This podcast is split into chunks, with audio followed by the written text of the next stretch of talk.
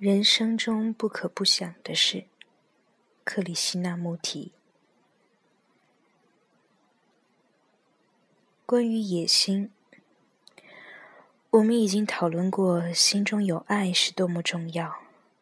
我们也看见了，爱是不能被获取或被买卖的。我们希望得到一个没有剥削或集权的完美社会，但是缺少了爱。这个理想就一点意义也没有了。我认为，在我们年轻时，了解这件事儿是非常重要的。一个人不论走到世上任何地方，他都会发现，社会永远处在冲突的情况中。世上永远有那些具有权势、财富、日子过得优越的人，还有过着另一种生活的劳苦大众。每个人都充满嫉妒，互相竞争；每个人都希望有更高的地位、更大的权利、更高的名望。这就是世界的情况。所以世上永远有各式各样的战争。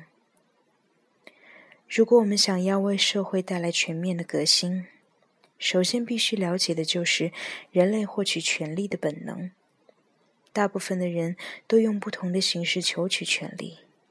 我们知道，运用财富和权力，我们就可以旅行、与重要人物交往，并且成名；或者，我们梦想如此就能带来完美的社会。我们认为，运用权力可以获得更好的东西。可是，追求权力的本身，包括追求自我的权利、追求国家的权利、追求理念的权利，这一切的追求都是恶的，都是具有毁灭性的。因为它不可避免地制造了与其相抗衡的权利，因此永远有冲突发生。教育是否应该在你成长的时候帮助你认识到，促成一个内外都没有冲突的世界有多么重要？在这样的世界里，你不可能和你的邻居或任何其他人冲突，因为追求地位与权力的野心已经完全停息了。创造一个内外都没有冲突的社会，是否可能实现？所谓社会，就是你我之间的关系。如果你我的关系是建筑在野心之上的，我们每个人都想要比别人更有权利，显然，我们将一直处在冲突之中。那么，我们是否可以去掉造成冲突的原因？我们是否可以教育自己不再竞争？不再和别人比较，不再希求这个东西或那份地位。简而言之，我们是否可以一点野心都没有？你和父母走出校园以后，在你阅读报纸或与人谈话时，你一定会注意到，几乎每个人都想为这个世界带来改善。但你是否注意到，这些人永远都在为了一些小事儿，譬如观念、财产、种族、阶级或宗教等彼此冲突？你的父母、邻居、牧师和官僚们，他们是否都野心勃勃地想获得更高的地位？因此，他们永远和别人有冲突。显然，只有当一切的竞争都除去时，才会产生一个和平的社会。大家才能过得快乐而又有创造力。那么，这个理想如何才能达成？是通过规范立法，还是训练你的脑子不再有野心？这些方法是否可以去除野心？你可能表面上被训练的没有野心，社交上你也许会停止与人相比，但是在内心里你还是野心勃勃，不是吗？那么，到底有没有可能完全驱除这个带给人类诸多不幸的野心？也许你从来没想过这件事，因为没有人如此对你说过。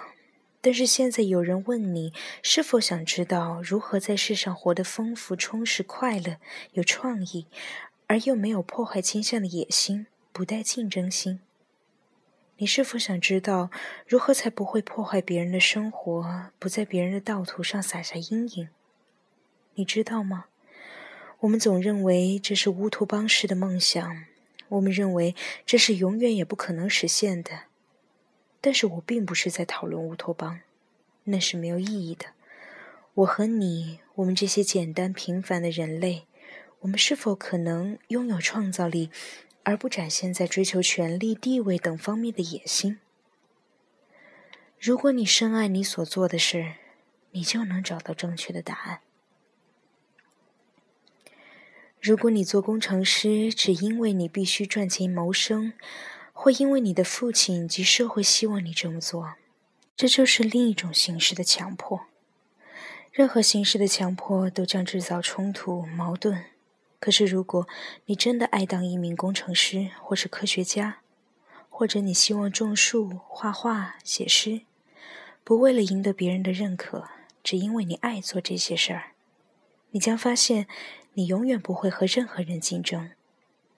我想，这就是解决这个问题的真正线索：爱你所做的事。但是，当你年轻时，要弄清楚自己到底爱做什么是很困难的，因为你想做的事有那么多。你想做工程师、火车司机、翱翔蓝天的飞行员，或是有名的演说家、政治家。你也许想做艺术家、化学家、诗人或木匠。你也许想用头脑或用双手工作。你如何能弄清楚，到底这些事是你真正爱做的，还是在社会的压力下造成了反应？教育不正是该帮助你去弄清楚这些事儿吗？那么，当你长大时，你就可以用你的全心全意全身去做你真正爱做的事。发现你真正爱做什么需要很大的智慧。如果你害怕不能赚钱谋生，或不能适应这个腐败的社会，那么你永远也不会弄清楚到底你爱什么。如果你无所惧，如果你拒绝被父母、老师推向传统的模式，你也不愿意被社会上肤浅的需求所影响。你就可能清楚自己真正爱做的是什么。如果你想要弄清楚，你就不能害怕自己无法谋生。但是我们大部分人都害怕无法谋生。我们说，如果我不听从父母，不适应社会，我不知道将来会怎么样。因为恐惧，所以我们总是做别人要我们做的事。在这种情况下，是没有爱。只有冲突的，这种内在的冲突，就是导致具有破坏性野心的原因之一。所以，教育的基本意义之一，就是帮助你弄清楚自己真正爱做的是什么事，然后你就可以贡献自己的全心全意，因为爱就能带来人性的尊严，它能扫除平庸琐碎的中产阶级心态。因此，有开明的老师以及健康的教育气氛是非常重要的。然后你才能随着展现于你所做的事情上的爱慢慢成长。少了这份爱，你的考试成绩啊、知识内容、地位、财产都是没有分量的、没有意义的。缺少了这份爱，你的所作所为将带来更多的战争、仇恨、欺骗以及毁灭。我所说的一切可能对你来说都是没有意义的，因为外表上你仍然非常年轻。但是我希望我说的话对你的老师能够有意义，同时在你的内心深处，在你的内心某处也产生一点意义。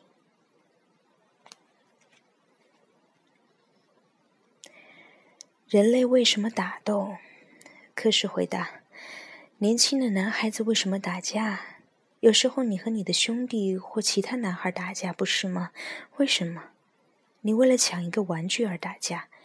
也许另一个男孩抢了你的球或是你的书，所以你就和他打架。成年人呢，为了完全相同的理由争斗，只不过他们抢夺的玩具是地位、财富及权力。如果你想要权力，我也想要权力，我们就会争斗。国家与国家因此而产生了战争，道理就是如此简单。那些哲学家、政治家及所谓的宗教人士，把事情搞得复杂了。你知道，得到充分的知识及经验是一项伟大的艺术，也就是试着去了解生命的丰富、存在的美、挣扎、悲哀、欢笑、泪水，同时让你的心智保持单纯。只有当你的心智单纯时，你才能了解如何去爱。嫉妒是什么？科什回答说：“嫉妒表示你对自己不满而羡慕别人，不是吗？对自己不满就是羡慕他人的开始。你希望像别人一样有知识，或是更漂亮，或是和别人一样有栋大房子、有显赫的权势，比现在更高的地位。你希望比现在更有德性。”你希望知道如何才能使禅定功夫进步？你希望更接近上帝。由于你希望成为一个和现在不一样的人，所以你羡慕别人，嫉妒别人。了解你自己是一件非常困难的事，你必须从想变成什么的欲望中解脱才行。因为想要改变自己的欲望，通常会孕育嫉妒。然而，真正了解自己，才会得到真正的改变。但是，你得到的所有教育，都敦促你变成一个和现在不一样的人。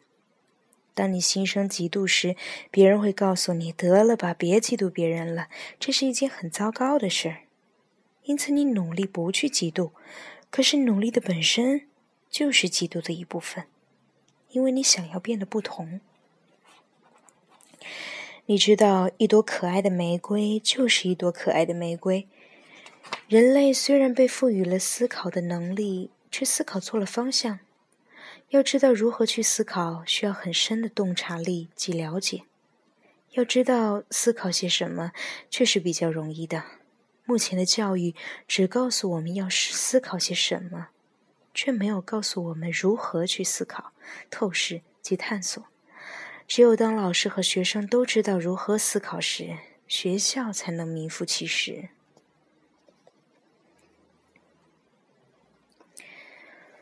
为什么我对所有的事都感到不满足？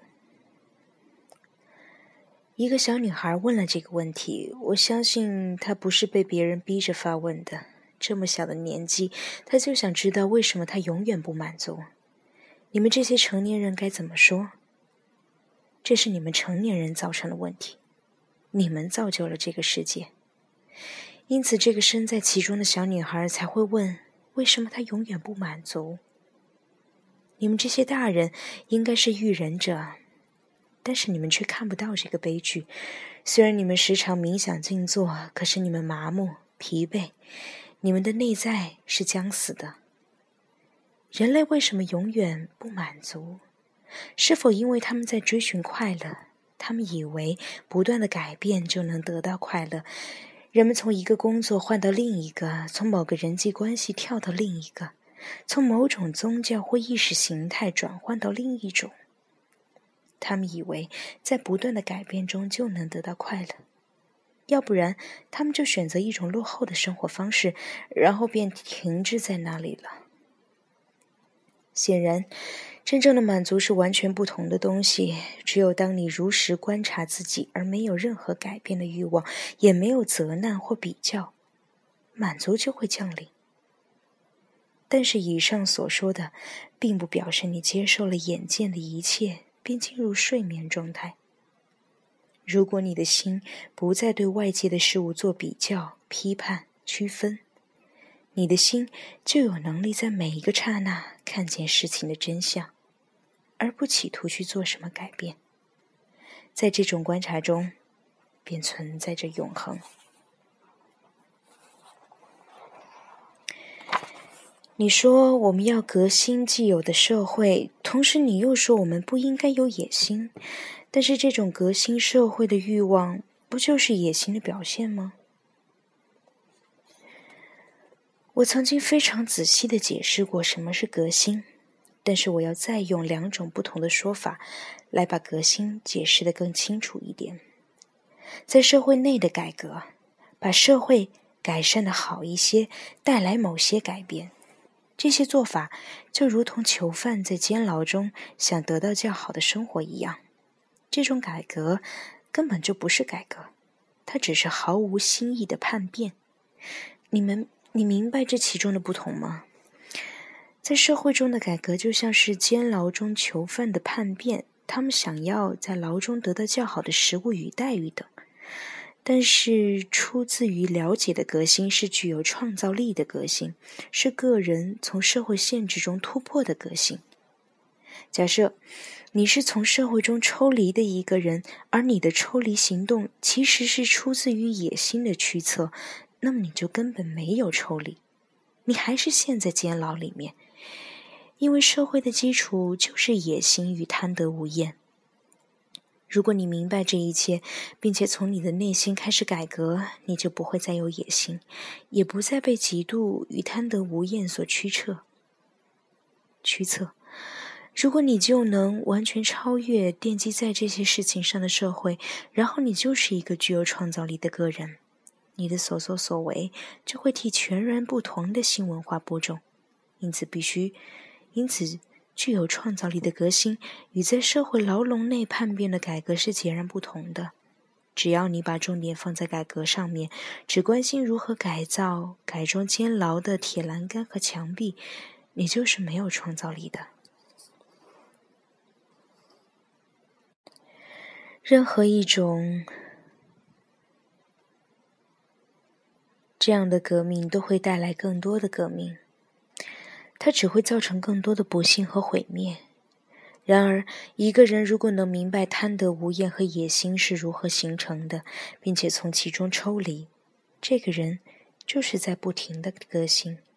他的心智是博大精深而富有创造力的，因此就能像一粒投入止水中的石头，造成一波波的浪潮。这些浪潮最后就会创造出完全不同的文明。即使我们革新目前的社会，去创造一个新的社会，这种创建新社会的过程，不也是另一种形式的野心吗？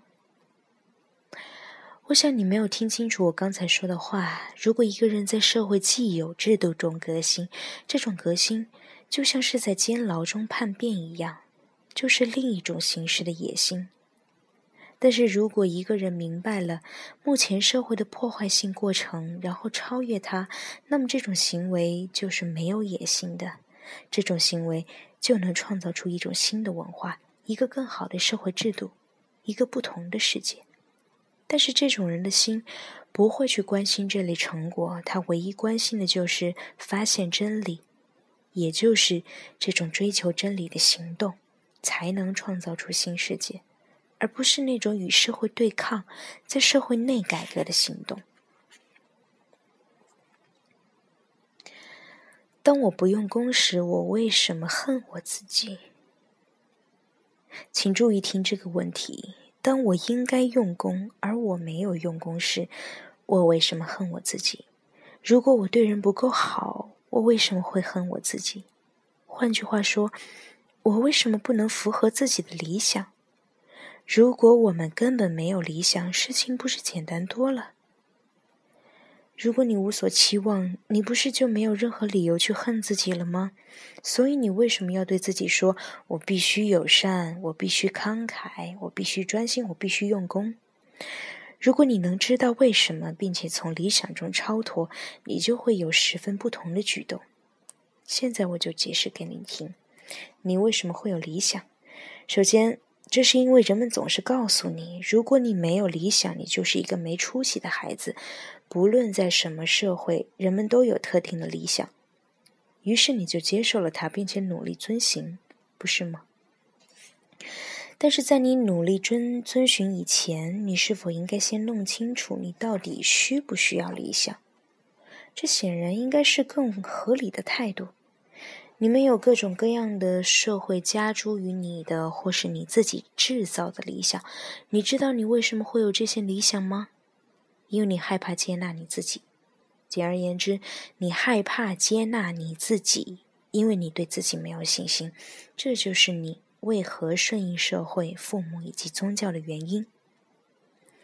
你为何害怕接纳你自己呢？你为何不能从接纳自己开始，而不去担心自己必须怎么样呢？如果你不能了解自己，而只是一味的想改造自己，是毫无意义的。因此，请把所有的理想去除吧。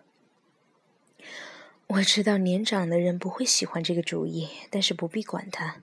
你就是要把这些理想都去除，把它们沉到河底，丢到垃圾桶里，然后从接纳自己开始。那么，你到底是怎样的一个人呢？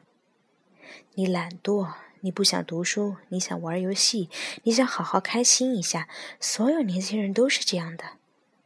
你就从这些开始着手观察。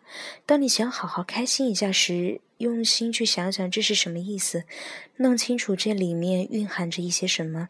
不要依照父母的意见或是你心中的理想，用你自己的心去发现到底为什么你不想读书。用你自己的心去发现，你到底想在这一生中做些什么？